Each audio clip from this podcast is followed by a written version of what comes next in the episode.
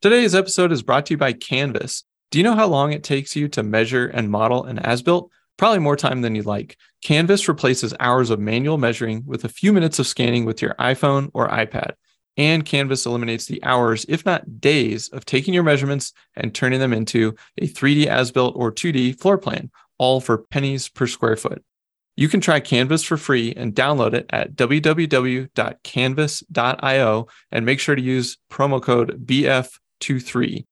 That's www.canvas.io and promo code BF23. All right, now back to the show.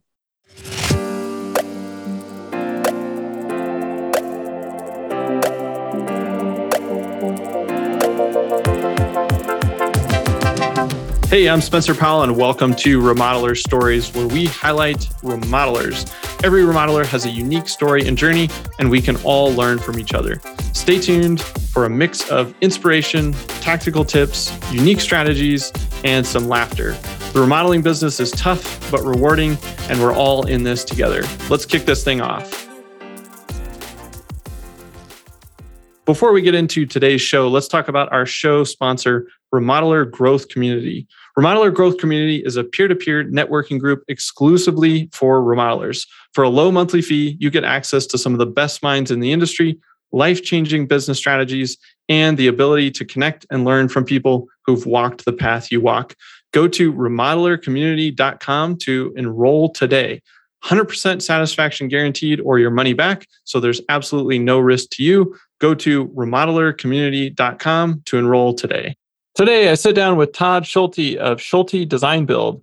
And Schulte Design Build is an award winning design build residential remodeling contractor based out of Seattle, Washington. They have been providing the highest quality residential renovation and construction services to the Seattle area for over 18 years. Todd is the founder and owner, and he brings more than 32 years of experience to every project. Todd and his crew of professional craftspeople take pride in creating spaces that turn their clients' vision into reality. Now for my conversation with Todd Schulte. Hey, Todd, welcome to the show. Hey, I'm glad to be here. Appreciate the invitation. Yeah, yeah, I'm excited. We'll give everyone a little bit of context. Who are you? What's the company and where are you guys located? So, Todd Schulte, I am the founder of Schulte Design Build. We are in Seattle, Washington, and I started the company back in 2001. So that'll be what 22 years this year. Yeah, we, that's awesome. Yeah, I guess I didn't realize before we hit record, but yeah, I got a lot of family out in Seattle and that was kind of where my journey started getting into this industry as well. But yeah, tell me a little bit about how everything got going back in in 01. So I was the cl- I'm the classic carpenter turned contractor without a clue of how to run a business. I had a neighbor. We bought we bought our, our home and we spent about six months fixing it up before we moved into it because it was pretty bad shape when we bought it. And all the neighbors, you know, I got to go know all the neighbors. They were super impressed with what we did with the home. And one of those neighbors, a couple doors down, had, was getting ready to do a big remodel, bump out renovation, and she would wanted to hire us or hire me, but she wanted me to be licensed, bonded, insured because I was just doing this kind of on the side mm-hmm. at that time. And I happened to be laid off from another job I was doing outside the industry at the time because of 9 11 happened and they laid off 30% of the company. So I was like, hey, I'm not doing anything. So I went and got bonded, licensed, insured. And in the state of Washington, anybody can do it pretty much if you have, you know, some kind of collateral for your bond. Kind of scary, really, that anybody can yeah. be a contractor in the state. But that's how I got started. It was me and a helper and, you know, I did everything. You know, I was in the field, bags on, and then, you know, figuring out how to run a company at night. It's so interesting just, you know, hearing a bunch of these, but like you get laid off and then uh, there's a neighbor and then it sets you on this 20 year journey. You know, it's like, it's yeah, so exactly. funny to think about. yeah, I had you know no capital, no business plan. I just was winging it from project to project. Learned a lot of lessons along the way for sure, yeah. and paid and paid more than I would have in tuition in college to, to get a college degree to probably do the same thing. Totally. well, tell me about the the first year or two. Like, what was that like? You know, learning to the work, but also the the business side. The first couple years, I mean, I would say so. That was 2001. I mean, you know, I didn't really start thinking about my my company as a business probably until the recession, and that impacted us quite a bit. The only reason why we lived through the recession was my wife was employed at a, had a good job at the time, and that got us through. I mean, I, I joke we would walk your dog for carpenter's wages. We did, kind of did everything we could yeah. to keep going. And, you know, I had a variety of one to five carpenters and just doing jobs, trying to figure it out, you know, bidding and, you know, creating a stable of trades, you know, people that we liked. I always did quality work and dealt with clients. And, you know, like I said, when the recession happened, it forced me to start, you know, exploring other ways to get support or to drum up business. So I became a, a member of the Master Builders Association I started looking into other organizations like I'm sure you're familiar with Remodelers Advantage. So as we're coming out of the recession 2012, I decided to join RA and got in a peer group. And that's kind of when the economy changed and turned the corner and the faucets turned back on, so to speak. And being part of a peer group, I just learned I, you don't know what you don't know until you know it.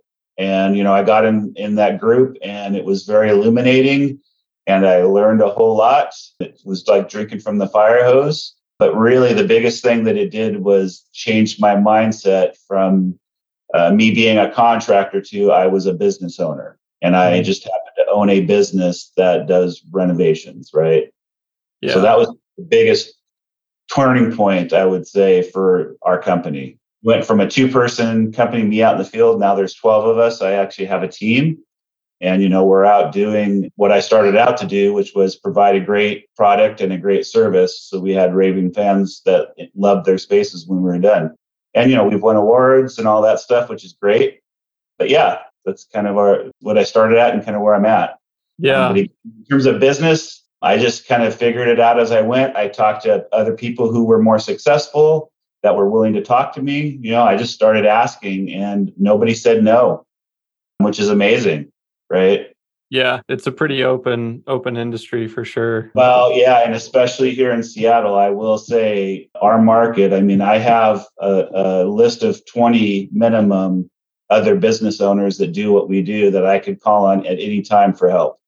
Yeah, yeah. There's just so much demand there. Yeah, it's what yeah, it's wild. Yeah, yeah, yeah. And you know, we we talk everything from hey, how can someone help me with an Excel spreadsheet to you know, do you know anybody that's a good project potential project manager that is available right yeah yeah that's awesome well yeah. i'm curious like you said when you kind of zoomed out 2012 you're like join the association join ra you know you said you recognize like oh i'm a business owner like i happen to do remodeling but you kind of started to view it that way i'm curious what were some of the big changes you started to make once you kind of made that realization I started looking at my company as it's a tool that's going to provide me with the lifestyle that I want and what you know what do I need to do with this tool to make that happen, right?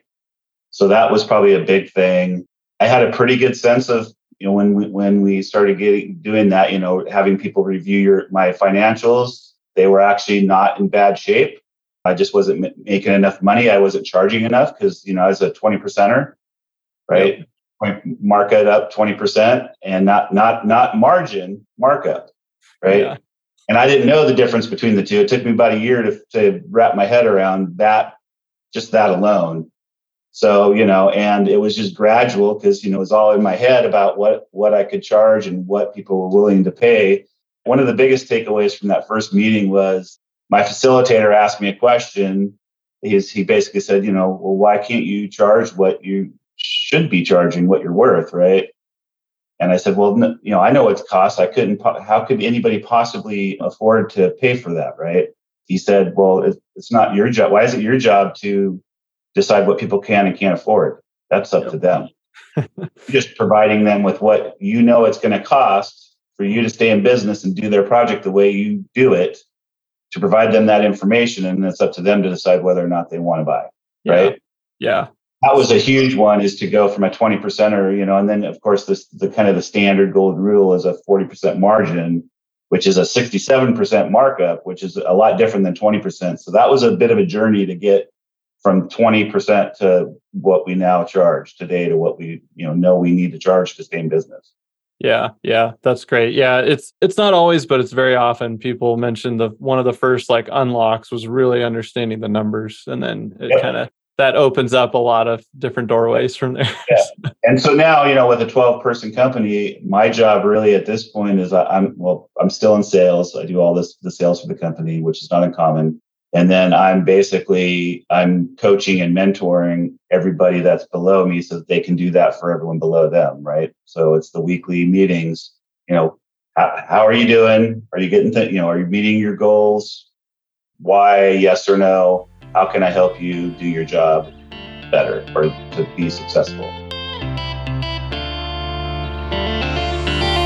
Hey guys, I know that if you listen to Builder Funnel Radio, you are hyper aware of the fact that the way people shop and buy, it's changed dramatically over the years. And for the last 10 years, really since I started doing all this, helping my uncle's remodeling division scale up from about 2 million to 10 million, We've been helping remodelers and builders and contractors all over the country really refine their marketing systems. And I recently decided to kind of bottle all of that up into my first book.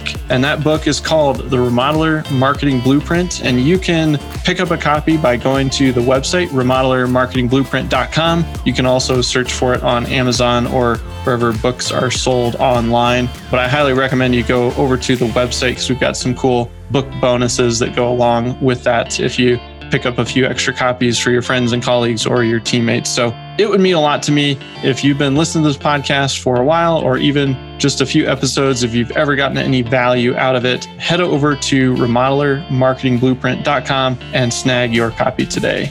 All right, let's get back to the show.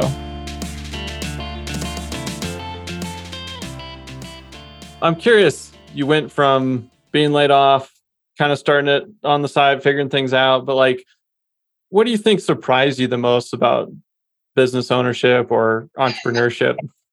surprised me the most that I, would say just being around other entrepreneurs that everyone's figuring it out as they go. I have this story in my head about you know other companies and you know they must be doing well and being successful they got it all figured out they got it all dialed in and the reality is they're all different stages are always dealing with something, mm-hmm. right? It's not this magic thing that happens. You know, it's like kind of seeing behind the curtain, right, of what really goes on. So that was probably the biggest thing, and that really just made it kind of demystified of being a, a business owner, right? Yeah, and it's a lot of work, no doubt. And the other thing is, I tell young business owners that ask for advice, the biggest thing is think of it as a tool that's going to provide you the life you want. And also, you have to be willing to lose everything to be able to handle the stress and the, the stuff that can come up, right? Because it's a big responsibility. You're taking a lot of risk doing this. And that was one thing I didn't even think about when I started my business about what risk we actually take on a daily basis. And to be able to sleep at night when the rain, you know, when it's raining in Seattle and you got a roof off, like that's huge that's why we don't do second story additions anymore. yeah, there you go. You you learn some things the hard way. yeah. Yes, absolutely. well, you you mentioned you give that advice to you know younger business owners. Are there some like tips or things that you do to deal with the stress or kind of process or or handle it? You know, the biggest thing is I have a team now that that deals with all the day to day stuff. I don't want them going home and worrying about it either. I think it's just really reminding myself and my team that you know, at the end of the day, this is just remodeling. It's not, you know, we, we're responsible for people's homes, but we're not responsible for like, you know, heart surgery. Yeah. Or taking care of cancer or whatever, right? So at the end of the day, it's still just remodeling. And, and the most important thing is our health and our sanity for both us and our clients. And it's just a constant reminder of that. I guess there's no magic trick other than that. And, you know, just taking taking time and taking care of yourself and just uh, you know just that that that reminder. Thinking about your your journey so far what do you think has been one of the most rewarding parts of building a business? Oh man. Seeing the development of our team right going from where they start when they show up to where they are currently or where they go on to be that's super rewarding. As an example we have one of our carpenters he started here with very little carpentry experience.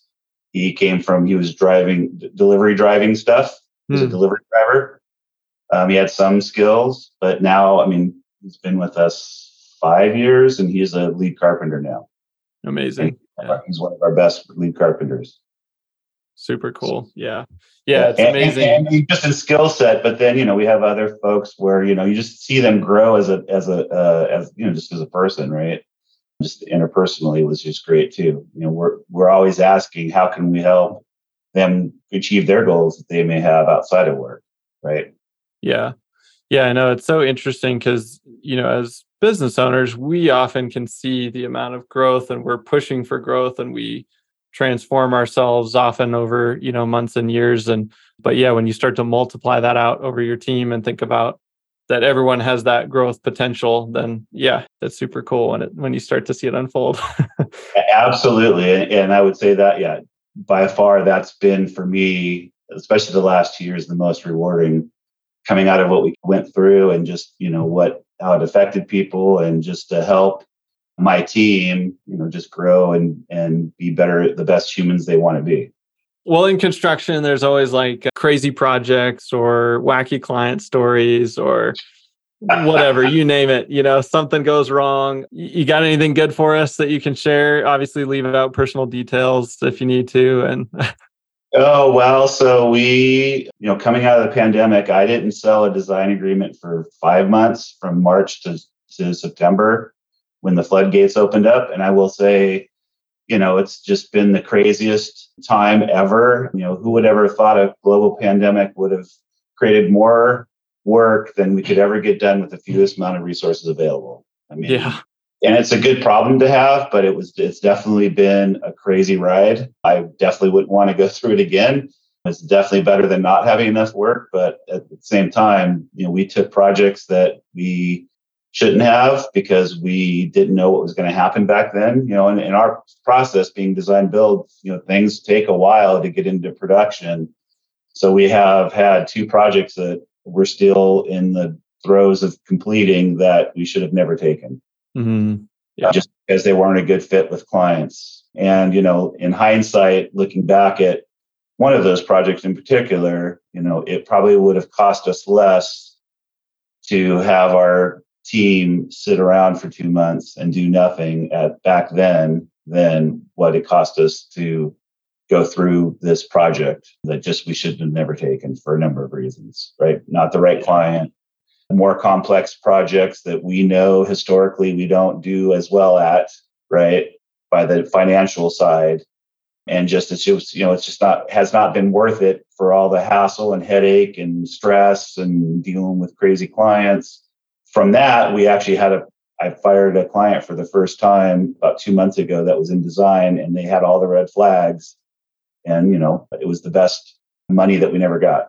You know, yeah. Nice people, they had the budget, and we're just like, you know, I just don't think this is a good fit based off of X, Y, or Z. Here's your plans. Sorry, it didn't work out. But, you know, I'm sure you'll find someone else great. Yeah, I know. It's a, opportunity cost is such an interesting thing to think about because, yeah, oftentimes, like you said, in the moment, how would you have known that it was just going to go bananas for 18 months? You know? yeah. Well, right. And, you know, in hindsight, so now I have a I have a couple more folks on the team that, that work in the pre pre-con side of things, design mm-hmm. pre-construction.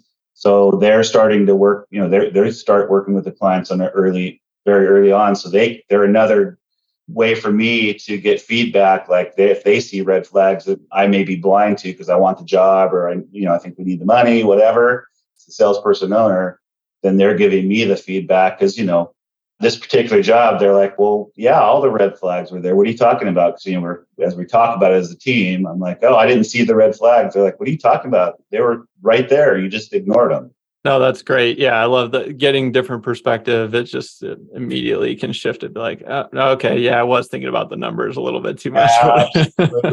yeah. So, so you know, we just the whole team gets involved as early as possible, so we can try to identify, you know, potential risks, right, with clients. Mm-hmm. Well, I'm curious. Tell us a little bit more about what the company looks like today and where are you guys trying to go over the next few years? Yeah. So right now, today we, like I said, like I said earlier, we're a 12 person company that includes myself. We have a small design team. You know, we got a pre-construction person who helps get jobs ready. And then we've got two project managers. Currently, we've got five carpenters and a director of production. And then we've got admin, accounting, and then myself. So this year, we I think we've got about 16 projects on the books. That's been a, the equivalent of about four plus million dollars in revenue, produced revenue, not sales revenue. That's produced revenue, which we so far this first quarter we're on track to do that, which is great. Our pipeline is full. We're bit, we're booked out into construction into the end of this year, next year. So that's what I'm selling for is starting design because our cycle is a bit long, as I'm sure you know with design build. It's anywhere from three to six plus months. So that's kind of cycle is going to start pushing us into next year, which is great. We are certainly still seeing a healthy market here in Seattle in terms of leads. Um, I know in other areas it's slowed down, so we're very fortunate. You know, in terms of growth, I just would like, I'm 54 I've been doing this for 23 years. So I'm starting to think about what my exit strategy is. I'm, I'm going to start working on that because I would like to have a plan for when I'm 60, which is not very far off. So it's just a matter of figuring out, you know, we're going to grow the company and try to sell it, just close it down. So there's the things that I'm starting to think about. But just short term, we'd like to kind of stay the size we are, maybe a, a few more carpenters, maybe one more PM, maybe a couple more designers to get to about five to seven million in revenue, produce revenue, with not very many more team members because managing 12 is is quite a bit already. Yeah, yeah. Yeah. That's cool. So that's yeah, that's that's really and again, I'm starting to think about my exit strategy at this point in my my you know career. So yeah. See if I get there, but that's my goal. Yeah, and you may not have traveled down that mental path too much yet, but do you think are you hoping to transfer that to existing team, or you're just open to all different options, or? Yeah, so that's the next step is to figure out. I do have one team member who has expressed interest in the future to potentially do buy the company. I've thought about you know employee owned type of thing. If everyone, if anyone's interested, just because I think that's a cool idea but you know that may not be the right path. I don't have any family members as of yet who are interested, and there no one's really none of my family has worked in the company. So, so yeah, it's it's still to kind of a TBD. Yeah, yeah. No, that's cool. Well, it's fun to be thinking about that, and certainly there's lots of different ways to to get it done. So, and I, and I, yeah, and I've got two businesses here in Seattle that have done it successfully that I can lead. Great. So, yeah, yeah, that's awesome. Well, Todd, there's other remodelers out there listening. If you could leave them with, you know, final words of wisdom or one piece of advice, what do you want to leave everyone with? Oh my gosh. so much. I guess it would go back to, you know, reminding these owners of that this is just a tool to get to provide them the life that they want. Right? It, it doesn't define who they are as a as a human, as a person. Don't get don't let it engulf you and just remember that and that's all it is at the end of the day. Great advice. Yeah. My dad said something similar to that effect, but he was a business owner for a long time in a couple of different ones and just not tying it too much to your identity. Yeah, I, I like the way you phrased it, but I think that's well said. yeah, absolutely. Cool. No, I appreciate it. And Todd, thanks for sharing your story with us. Absolutely. It was a pleasure to, to chat. Thank you. Thanks for tuning in to Remodeler Stories. Don't forget to subscribe to the show and leave us a review. Every month, we pick a winner and send out a free copy of my book, The Remodeler Marketing Blueprint. Just leave a review over on iTunes to enter to win. See you next time.